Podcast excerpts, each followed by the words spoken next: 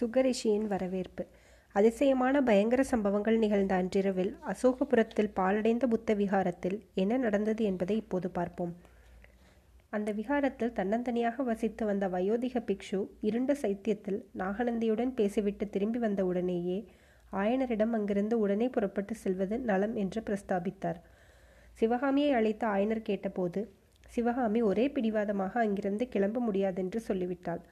அங்கே சண்டை நடக்கலாம் என்று பிக்ஷு சொன்னது. அங்கே இருப்பதற்கு அவளுடைய ஆவலை அதிகமாக்கிற்று. அப்படி நடக்கும் சண்டையை கண்ணாலே பார்க்க வேண்டும் என்ற விசித்திரமான ஆசை அவள் உள்ளத்தில் உதித்தது. அந்த ஆசையின் மூல காரணம் மாமல்லர் போர்க்களத்திலே நிகழ்த்தும் வீரச் செயல்களை பார்க்க வேண்டும் என்பதுதான். அவளுடைய கற்பனை கண்ணின் முன்னால் போர்க்கள காட்சிகள் தென்படலாயின. நாலாபுரமும் சூழ்ந்து வரும் எதிரிகளுக்கு மத்தியில் மாமல்லர் தன்னந்தனியாக நின்ற வாளை சுழற்றி எதிரிகளின் தலைகளை வெட்டி வீழ்த்துவது போல் அவள் கற்பனை செய்து கொள்வாள். மறுகணம் அந்த கற்பனை காட்சியின் கோரத்தை காண சகியாமல் மனத்தை விட்ட காட்சியை அகற்றிவிட முயல்வாள். இரவு ஒரு ஜாமம் ஆன பிறகு மறுபடியும் அந்த வயோதிக பிக்ஷு ஓடி வந்து அபாயம் அபாயம் உடனே கிளம்புங்கள். இல்லாவிட்டால் தப்பிப்பிழைக்க முடியாது என்று உரத்த குரலில் பரபரப்புடன் கூறினார். அடிகளே இன்னும் என்ன புது அபாயம் நமக்கு வரப்போகிறது? என்று ஆயனர் அவநம்பிக்கையுடன் கேட்டார். இங்கே யுத்தம் நடக்கலாம் என்று நான் முன்னே சொன்னது உண்மையை சொன்னால் ஒருவேளை நீங்கள் நம்ப மாட்டீர்கள் என்றுதான். திருப்பார்க்கடல் ஏறி உடைத்து கொள்ளும் போலிருக்கிறது என்று கேள்விப்பட்டேன். அதனால்தான் போய்விடலாம் என்று யோசனை சொன்னேன். இப்போது உண்மையாகவே ஏறி உடைத்து கொண்டு விட்டது. உடனே கிளம்புங்கள் என்றார். சுவாமி ஏறி உடைத்து கொண்டால் என்ன? அதற்காக நாம் ஏன் ஓட வேண்டும்? என்று சிவகாமி சாவதானமாக கேட்டாள். திருப்பார்க்கடல் ஏரியை நீ பார்த்திருந்தால் இப்படி சொல்ல மாட்டாய். நாளை பொழுது விடுவதற்குள் இங்கே எல்லாம் ஒரே வெள்ளமாயிருக்கும் என்றார் பிக்ஷு. சிவகாமி ஆயனர் பக்கம் திரும்பி அப்பா நான் வெள்ளமே பார்த்ததில்லை. நாம் இங்கேயே இருந்து வேடிக்கை பார்க்கலாம். பிக்ஷு வேண்டுமானால் போகட்டும் என்றாள். பெண்ணே அறியாமையினால் பிதற்றுகிறாய். வெள்ளம் வந்தால் வேடிக்கையாயிராது. பனைமர உயரம் பிரம்மாண்டமாக வரும். அந்த விகாரம் சைத்தியம் எல்லாம் மூழ்கி போய்விடும். அப்புறம் என்ன வேடிக்கை பார்க்கிறது?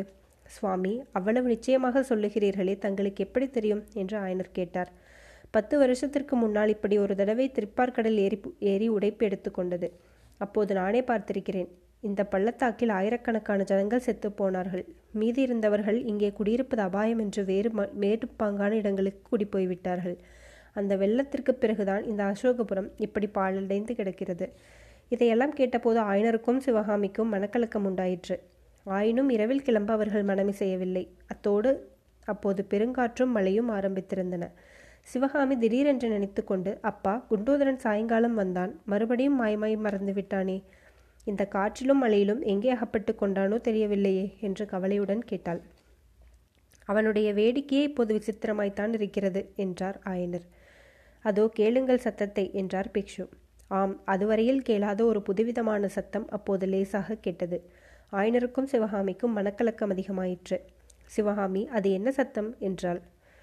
ஏரி உடனே கொண் உடைத்து கொண்டு விட்டது. நாளை பொழுது விடுவதற்குள் இங்கே ஒரே வெள்ளமாயிருக்கும் என்றார் பிக்ஷு. தெருவெல்லாம் தண்ணீர் ஓடுமோ? இந்த விகாரத்திற்குள்ளே கூட ஜலம் வந்து விடுமோ? என்றாள் சிவகாமி. விகாரத்துக்குள்ளே மட்டுமல்ல விகாரத்திற்கு மேலேயும் கூட வந்துவிடும் என்றார் பிக்ஷு. சுவாமி இப்போது என்ன யோசனை சொல்கிறீர்கள்? என்று ஆயனர் கவலையுடன் கேட்டார். இப்போது நான் என்ன யோசனை சொல்வது? சாயங்காலமே போய்விடலாம் என்று சொன்னேன். நீங்கள் கேட்கவில்லை.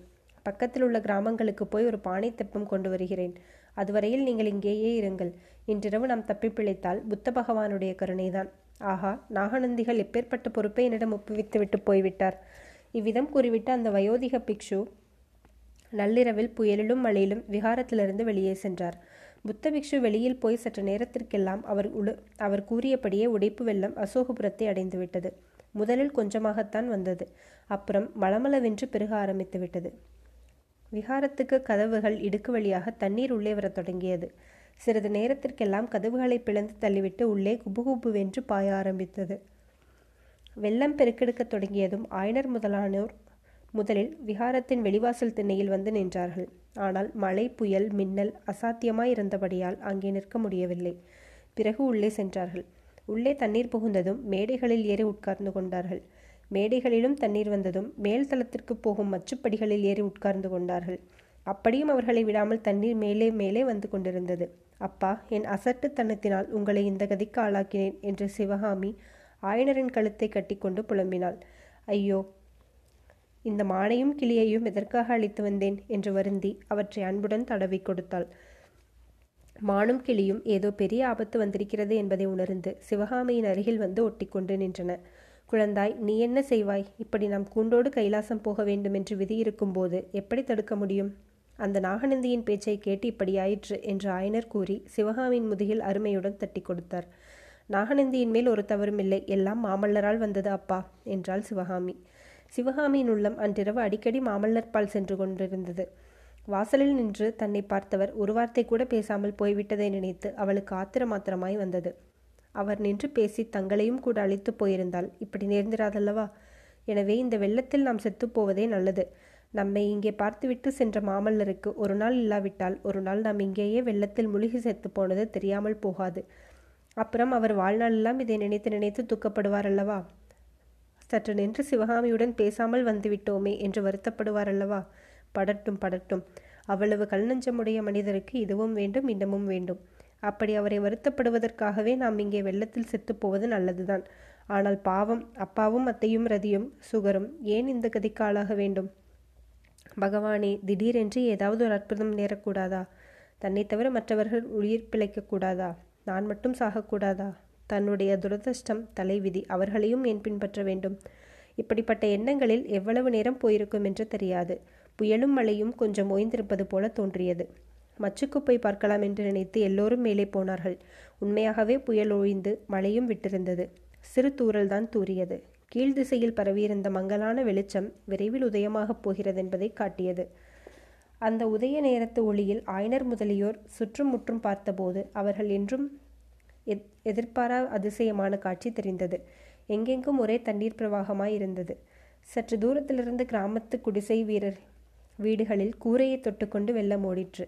வீட்டுக்கூரைகளும் வைக்கோல் போர்களும் பெரிய பெரிய விருட்சங்களும் அந்த பெருவெள்ளத்தில் மிதந்து சென்றன.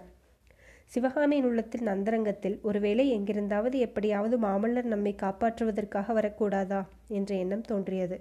வீணாசை என்று அவளே தன்னை தானே திருத்திக் கொள்ள முயன்றாள். ஆனால் இதென்ன விந்தை? கனவு காண்கிறோமா? சித்த பிரம்மையா அல்லது உண்மைதானா? நடக்காத காரியம் நடக்கிறதே. கைகூடாத ஆசை கைகூடுகிறதே. அதோ வெள்ளத்தில் நீந்தி கொண்டு வரும் குதிரையின் மேல் இருப்பவர் மாமல்லர் தானே. கண்களே சரியாய் பாருங்கள். நெஞ்சே கொஞ்சம் நி நிதானித்துக்கொள் ஆம் ஆம் அவர்தான். சந்தேகமில்லை. நடராஜ பெருமானே பராசக்தி தாயே அருள் புரியுங்கள். மீதியுள்ள தூரத்தை அவர் அபாயமில்லாமல் கடந்து வந்து சேர வேண்டுமே. அப்பா அப்பா யார் வருகிறார் என்று பார்த்தீர்களா? அத்தை நீ பார்த்தாயா? ரதி உனக்கு கண் தெரிகிறதா? சுகபிரம்ம ரிஷியே உமக்கு வாயடைத்து போய்விட்டதா என்ன? உண்மையில் சுகப்பிரம ரிஷிக்கு வாயடைத்து போகவில்லை. இரண்டு மூன்று தடவை தலையை அந்த புறமும் இந்த புறமும் வலித்து பார்த்துவிட்டு சுகப்பிரம ரிஷி மாமல்லா என்று கூவி வரவேற்பு கூறினார்.